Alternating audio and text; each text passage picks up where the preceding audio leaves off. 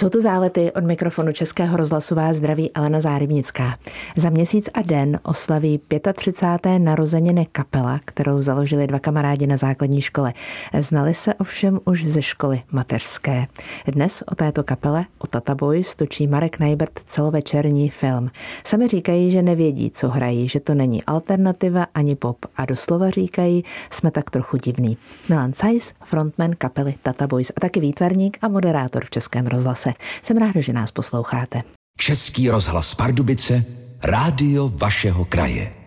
Milan Cajs je rodilý Pražák, vystudoval grafickou školu a pak Akademii výtvarných umění v ateliérech sochařů Huga Demartinyho a Jindřicha Zeithamla a vizuální umělce Jiřího Davida. Zabývá se nejen sochařskými objekty, ale třeba i fotografií, videem, kresbou. Jeho objekt Kapkostroj byl součástí projektu Zahrada snů při světové výstavě Expo 2005 v Japonsku. Podílel se na sérii interaktivních výstav, ilustroval knihu Nanobook, která byla oceněna jako třetí nejkrásnější kniha roku 2004. A kromě jiného je taky autorem skleněné plastiky pro laureáty ceny paměti národa v roce 2015. Dobrý den a díky, že jste přijal moje pozvání. Děkuji, dobrý den, to byl teda úvod. bylo v něm něco špatně? ne, ne, ne, bylo to úplně perfektní. Je pravda, že se vás novináři často ptají na to, co hraje ve vašem životě prim, jestli je to umění anebo muzika. Vy často odpovídáte, že muzika je víc vidět. Změnilo se na tom něco za poslední dobu? Asi úplně ne, ale teď v poslední době se paradoxně daleko víc věnuju tomu vizuálnímu umění, trávím veškerý volný čas v ateliéru a chystám výstavu na podzim tohoto roku a vlastně i v létě už bude taková menší výstava.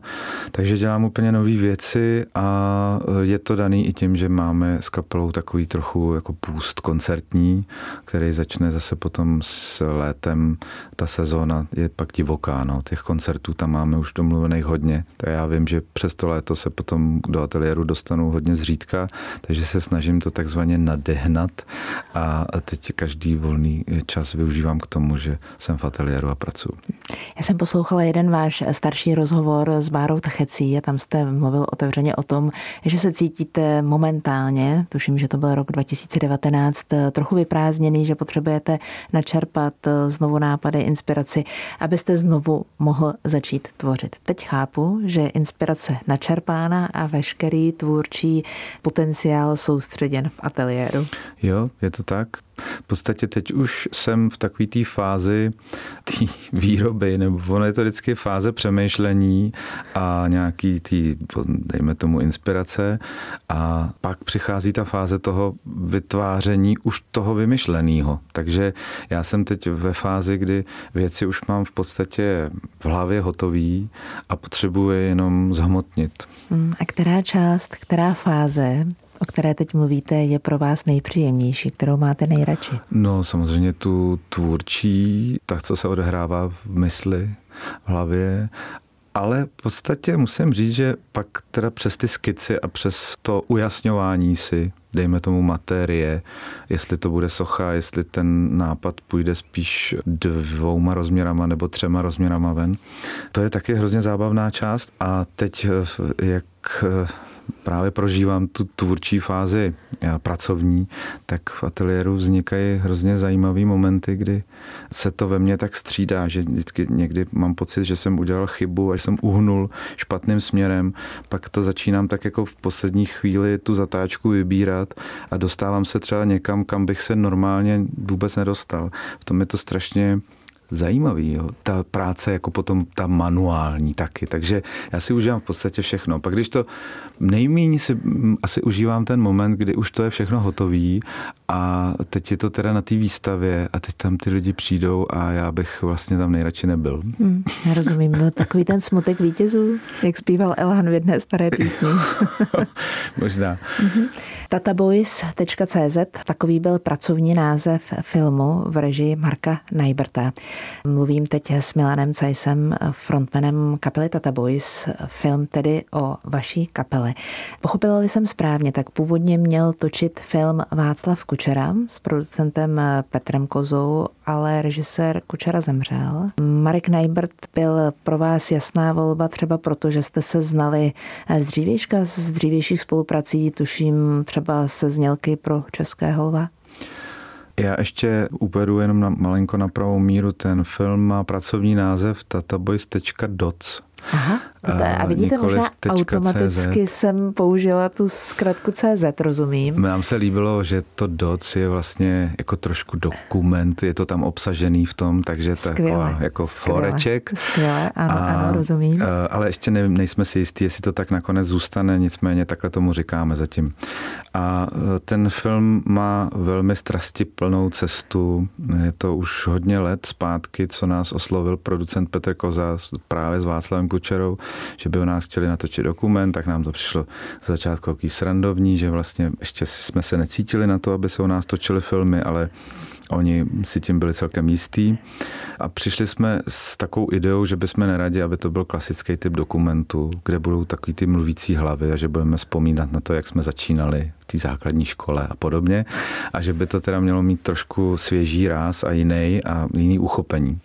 Oni s tím souhlasili, takže jsme začali vymýšlet koncept, no a nějak se začali zatím pokrývat eh, archivy a mm, věci, co se okolo nás děli.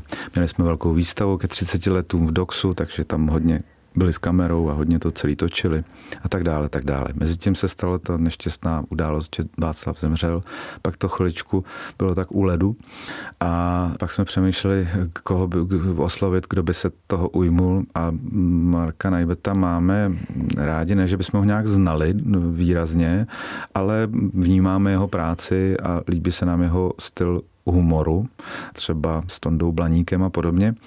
A přišlo nám, že by vlastně ten koncept on mohl nějakým způsobem oživit a nasměrovat takovým tím podobným směrem, co jsme cítili my, mm. že musí to tak být. Mm-hmm. A tak jsme se šli scházet a trochu to kout společně a ukuli jsme to tak, že teď vůbec nevím, co z toho vznikne, protože on má spoustu materiálu a dokonce v tom dokumentu figurují i nějaký herci z divadla o 105, kteří jsou nám taky sympatičtí a máme rádi a s nimi si trochu i známe. Takže tam jsou i hrané sekvence a bude to taková zvláštní jako hybrid. Uvidíme, co z toho se vyloupne. Scénáristou je Robert Geisler. Ano. A já jsem četla, že to pojal jako futuretroskopické zkoumání, takže budoucnost a minulost v jednom. Je to ten koncept, s kterým přišel eh, Marek s Robertem, tak se nám zalíbil. Z toho důvodu, že se ocitáme v nějaký daleký budoucnosti, a tam jsme někde na hromadě odpadků, kde dřív stála Hanspalka. My jsme skupina Tataboy z Hanspalky a Hanspalka už tam dávno není a teď oni se tam v tom smetišti prohrabují nějakýma kusama archeologických nálezů, který kdysi dávno patřili nějaký skupině Tata Boys. A tyhle ty vědci vlastně zkoumají z toho pohledu velmi daleký vzdálený budoucnosti, jak to vlastně tenkrát bylo s tou muzikou, že, že vlastně lidi chodili na koncerty se dívat na hudbu a že, že to bylo vlastně strašně nehygienický a že se ty lidi srocovali a, a tak, na to, tak jako takovýmto způsobem pohlížej a odkrývají vlastně tu historii naší kapely, nějaký jedný lokální kapely z nějaký Hanspalky, z nějaký Prahy. Takže něco jako návštěvníci a deník Adama Bernala? Možná by se to tak trošku dalo. Kdy bude premiéra? To si právě klademe taky takovou otázku, protože rádi jsme eh, by byli, kdyby to bylo letos eh, v Karlových Varech, ale to se nestíhá. Marek má ještě nějaký roztočený věci, takže se teprve začne eh, střihat až toto jaro.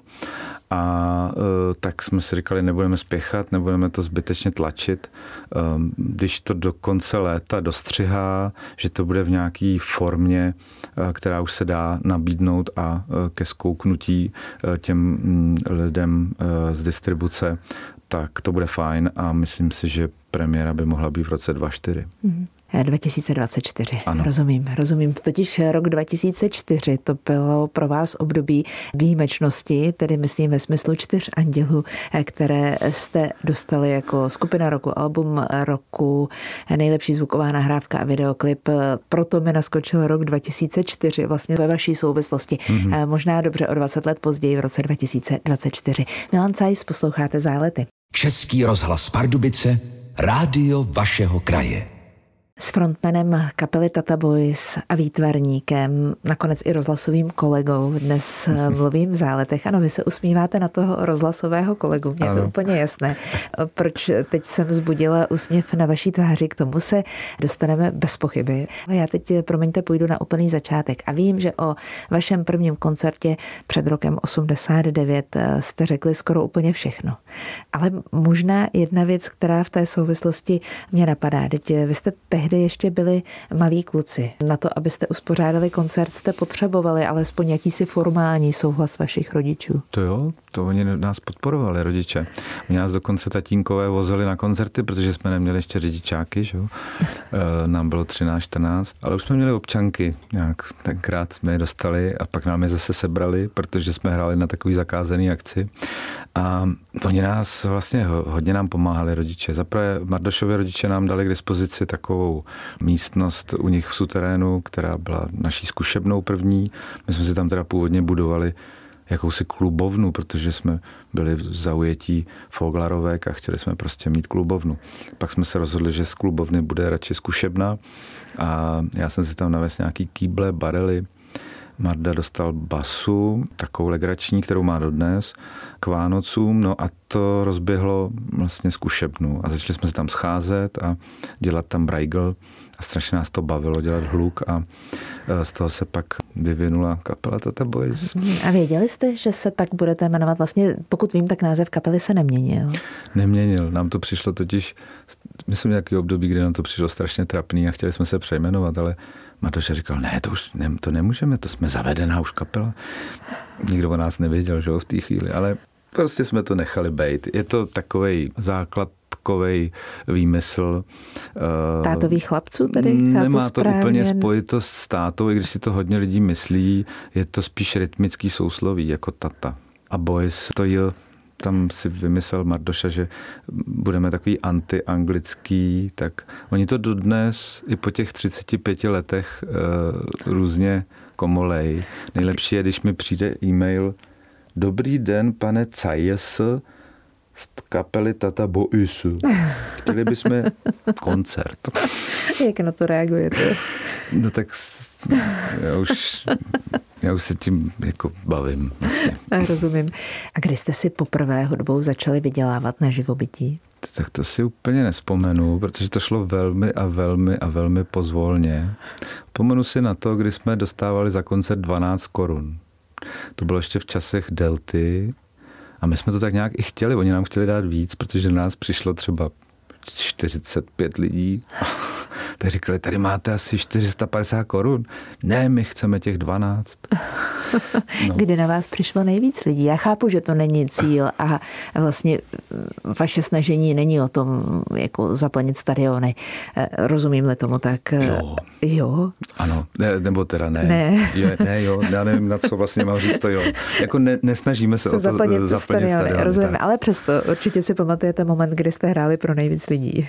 Jo, myslím si, že to byl ten koncert právě eh, po roce 2004, kdy vyšlo Nano album a bylo to v rámci Nano Tour ve sportovní hale, kde bylo asi pět tisíc lidí tenkrát. Dělali jsme ten koncert s Interkoncertem, ještě který se jmenoval Interkoncert, teď už jsou Live Nation. A jmenoval se ten koncert, měl podtitul Tata Boy se zbláznili protože vlastně nám to přišlo tak bláznivý z těch klubů se vydat do haly a tak jsme říkali, bude to koncert, kde se nebudete mačkat. Ale vlastně s tím nápadem přišli za náma interkoncert. Jo. Pak se prodalo těch pět tisíc lísků, což stejně furt je na sportovní halu málo, takže jsme to udělali tak, že jsme hráli na šířku a vykryli se ty prostory takovýma obříma plachtama a nakonec ty lidi se tam docela mačkali, jo, protože jsme jim dali menší prostor Teď jsme nedávno dělali podobně velký koncert ve O2 Univerzu, což je takový to menší, ta menší hala. Není to O2 Arena, ale je to O2 Univerzum, tam je kapacita asi nevím, čtyři tisíce, mm-hmm. něco takového. Mm-hmm. S výtvarníkem a hudebníkem Milanem Cajsem dnes mluvím v záletech, když kapela slavila třicetiny. Vyšel katalog Mm-hmm. Marek Pistora ze studia Najbert byl jeho grafickým autorem? Ano, Marek Pistora je můj spolužák z Holarky, z výtvarní školy, na kterou jsme chodili spolu a proto se známe, kamarádíme a máme se rádi dodnes. Takže to byla taková jako logická volba. Studio Najbert patří k nejlepším grafickým studiím v Čechách, takže jsme měli jistotu, že to dopadne dobře. A taky knížka byla poměrně drahá a nějak jsme si na ní museli i půjčit tenkrát, ale už se to tak pomalečku vrátilo. My jsme dělali náklad asi 2000 kusů, tak ještě nějaký kousky máme ve skladu, ale v podstatě většina nákladu se prodala a máme radost, že ta kniha jako uzavírá těch 30 let to snažení a v podstatě i mapuje výstavu v Doxu, která byla velmi náročná. Já jsem tím žil půl roku, co půl roku možná díl, ale e, pak tu výstavu sklidíte a jak si nezůstane nic. Že? A ta kniha je takovým záznamem, takže mám radost, že je to ucelený. První dvě třetiny knížky je autobiografie a je velice jako svěže napsaná. Celý to dával dohromady Matěj Bartošek, náš kamarád. Ten byl takovým zároveň i editorem té knížky a máme tam i autorské texty od Vladimíra 518, od eh, Pavla Turka, hudebního eh, redaktora, který psal o té hudební části a Radka Volmuta, ten zase napsal kurátorský text k té výstavě, kterou jsem tak nějak dával dohromady víceméně. Vy to říkáte velmi skromně dával dohromady, ale myslím si, že vlastně bez vás by ta výstava nebyla. A hmm. že vlastně ve vás se spojuje to skloubit dohromady výtvarno, hudbu, třeba ještě jiné vizuální podoby umění, tak aby to dávalo dohromady jeden celek. No, Mám mě, takový dojem. Takhle, my jsme si říkali na začátku, budeme mít 30 let, tak uh, asi standardní by bylo udělat nějaký velký koncert a pozvat si tam spoustu hostů a tak, tak by to udělal každý. A tak uh, jsem přišel s nápadem, že bychom neudělali koncert, ale výstavu. Že jsme dostatečně vizuální kapela na to, aby jsme tu výstavu dali dohromady a že by ta výstava mohla být nějaký prestižní galerii.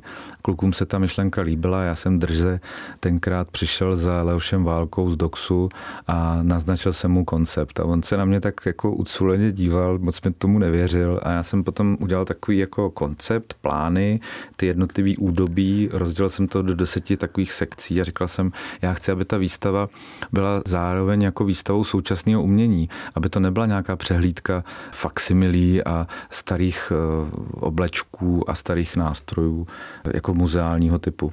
Já chci, aby to bylo svěží, aby to fungovalo, aby to bylo chvílema i interaktivní a aby byla zábavná pro fanoušky a pro lidi, kteří vlastně kapelu jako neznají a přijdou do galerie. A to si myslím, že se vlastně docela podařilo. Mm-hmm. Bez pochyby podařila se i knížka, respektive vaše ilustrace v knize Nanobook. Jak vypadá? Popište mi ji, prosím. Ta kniha mm-hmm. je taková malá, útlá, je tam sesumírovaný ten příběh našeho nanoalba, který jsme teda rozvinuli na desce, i když v té knížce je daleko košatější a celý ten koncept jsme vymýšleli dohromady, ale Mardoš asi potom sednul a sepsal to, takže on je jakoby autorem knihy a já jsem samozřejmě v té době už vymýšlel eh, ilustrace a kresbičky, které jsme pak použili mm, na, jednak v bukletu a jednak jsem teda dělal speciální tuškový ilustrace do té knížky. Používal jsem opravdu jenom tušku, protože kresba je podle mě úplně základ a mě baví kresba, vždycky mě bavila a mm, ty postavičky jsem jim jakoby vtisknul nějakou podobu a té knížce je ta podoba tak, takzvaně amorfní, nebo taková ta jako prokreslená, detailní a pak jsem dělal ještě takový piktogramy. Velmi zjednodušený figurky, mm, který jsme potom rozanimovávali ve 3D. Český rozhlas Pardubice, rádio vašeho kraje. S Milanem Cajsem dnes moc ráda mluvím v záletech. Vy býváte jednou týdně v sedmém nebi, že je to tak? no je to tak. Už jsem zjistil, že to je skoro tři roky, dva a půl roku, co mě oslovila Jarka Hladová Já jsem tam kdysi na Vltavě měl takový pořad o vizuálním umění, kdy jsem si zval, bylo to ještě v rámci čajovny, a zval jsem si tam co jednou za měsíc na půl hodinky jsem si povídal s kolegama výtvarníkama. Dokonce jsem tam měl tenkrát i svého pana učitele Jirku Davida. A bylo to fajn, nějak se to vyčerpalo, už jsem pak moc nevěděl, koho si zvát, tak jsem se omluvil a nějak jsme to ukončili, tu spolupráci léta běžely a teď se ozvali po letech znova, že tam mají nový pořad, který se jmenuje Sedmé nebe a že budou různí moderátoři a jestli bych tam nechtěl mít co týden nějakou hodinku, kde bych pouštěl muziku. Tak to bylo zajímavá výzva a já se necítím třeba na rozdíl od mého kolegy Mardoše tak erudovaný v tom hudebním světě. On je opravdu chodící encyklopedie. Nicméně jsem si říkal, tak když ta nabídka přišla mně, tak se to zkusím uchopit nějak po svém takže tam pouštím svoje oblíbené desky. Nakonec vlastně, já jsem původně myslel, že to bude takový pelmel, že budu prostě co pořad, tak to bude třeba 12 písniček úplně různorodých. Jenomže to se ukázalo, že je hrozně komplikovaný, protože oni po mně chtějí, abych tam ty písničky fyzicky poslal.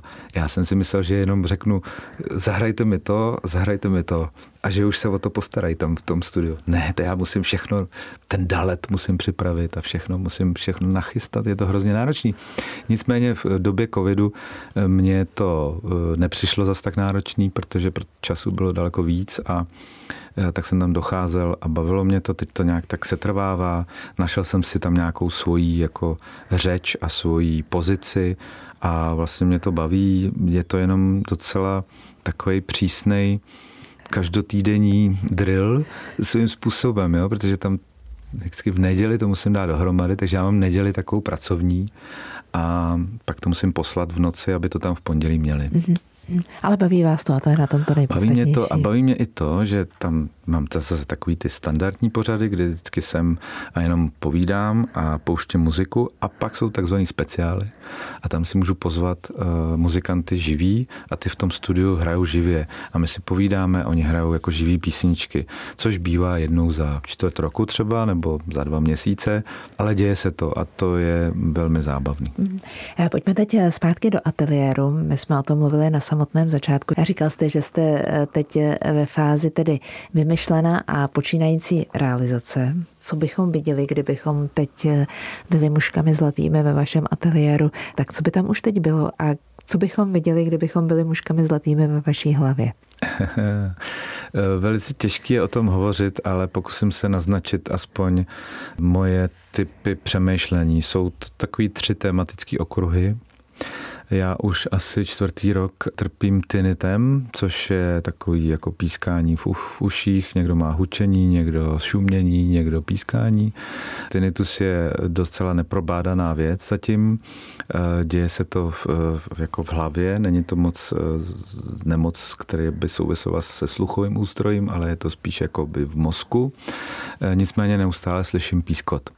A to je věc, která mě jako tíží, ale už jsem se s ní naučil žít a teď ji přetavuju v inspirační zdroj. Takže já, já si ji tak jako beru na paškál a vlastně mm, díky tomu tinitu vznikají nějaký obrazy. E, teď zrovna maluju obraz, který se jmenuje Růžový šum. Bílý šum už mám hotový, což jsou vlastně frekvenční šumy, které se používají při léčbě tinitu, takzvanou TRT terapii. A to už zabíháme možná do moc eh, detailních věcí. To je jeden tematický okruh můj tinnitus. Vždycky to nějak souvisí se mnou a s mým přemýšlením.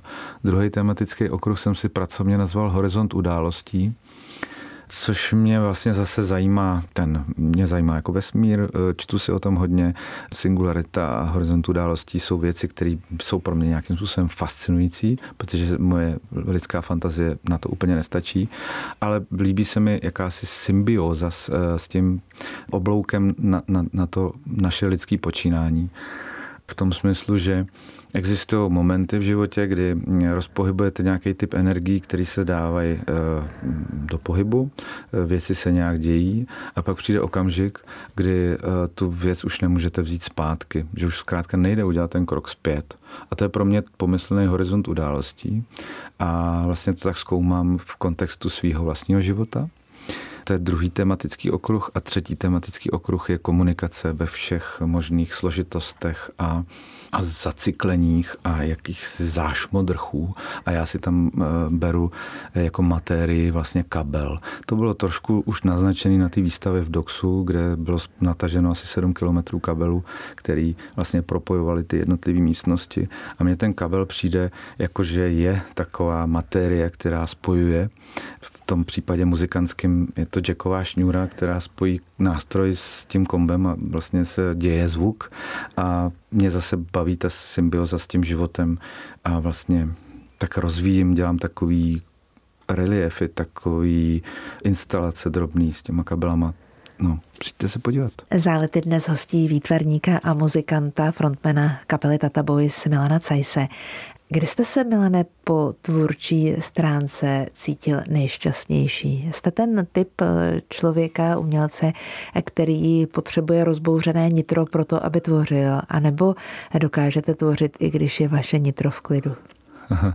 Zajímavá otázka. Nevím, jestli na ní existuje jednoznačná odpověď.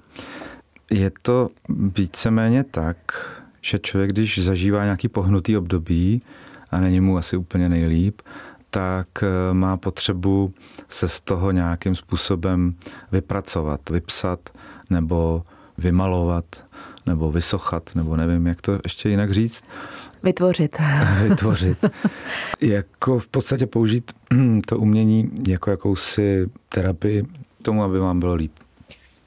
Což uh, připouštím, že někdy i dělám ale nemusí to nutně znamenat, že vzniknou jako skvělé věci. Ono to má vždycky trošku přídech jakéhosi patosu, eh, který je dobrý vidět a dívat se na sebe furt eh, z větší perspektivy a vnímat ty věci v kontextu širším a nebejt tak uh, urputnej uh, v tom, co se děje zrovna právě vám, protože z toho globálnějšího pohledu až vesmírnýho bych řekl, je to tak nicotný se zaobírat nějakýma mm, strastma eh, denodenníma, že vlastně člověk může děkovat jenom za to, že tady prostě dechá vzduch a že si užil další pěkný den. Eh, Milan Sajs, posloucháte zálety a teď už tedy jenom štafeta otázek, eh, která bývá tradičně na konci našeho rozhovoru. Minulý týden tu se mnou byl Martin Dorazín. No, tak určitě bych se ho rád zeptal na to, tak oni zrovna patří k takové té, tomu lepšímu spektru naší hudby, ale když já jsem mluvil o tom, o těch fantastických kapelách v Polsku, ale i v Rusku, na Ukrajině teďka, kolik je skvělých muzikantů, jestli mu ta česká kotlina nepřipadá jako taková v hudebním smyslu hodně, eh, hodně eh, zasmrádlejší, řekněme, než je ta kotlina klocká, která už vede potom dál k Baltu, to znamená Polsko nebo eh, jiné země. Já bych jako s Martinem souhlasil v tom smyslu, že máme tady pěkný zaprděný rádiový rybníček, to se podepisuju. Nemám tušení, jak to funguje v Polsku, protože neposlouchám polský rádia. Trochu mám tušení, jak to funguje na Slovensku, tam je to daleko svěžejší. Mají tam, mají tam minimálně Rock FM, který je celoploška a hrajou prostě bezvadnou muziku. To vím jistě. A Myslím si, že je to velmi složitá otázka, na kterou vlastně já neznám odpověď, proč to tady takhle je, ale vždycky je to nabídka poptávka, že? takže asi asi musí nějak ta generace těch Lind Finkových, Michalů Davidů a já nevím čeho všeho ještě dalšího jako vymřít, aby jsme se mohli s čistým štítem dotknout něčeho, co a je to opravdu teda s podivem. Teď mi říkal Dušan, eh, že byl v Anglii na, eh, na fotbale. Jo? A na ten fotbal jakoby chodí takový ty jednodušší lidi, kteří mají prostě rádi fotbal. Ale tam před tím zápasem ve West Hamu hrajou DJové a hrajou, ne, on říkal, oni nezahráli nic špatného. To byly všechno skvělé písničky. Tak to o něčem taky svědčí. No. Tak hmm. bohužel um, máme to tady takhle, ale já v tom, Martine, nedokážu nic udělat ze své pozice.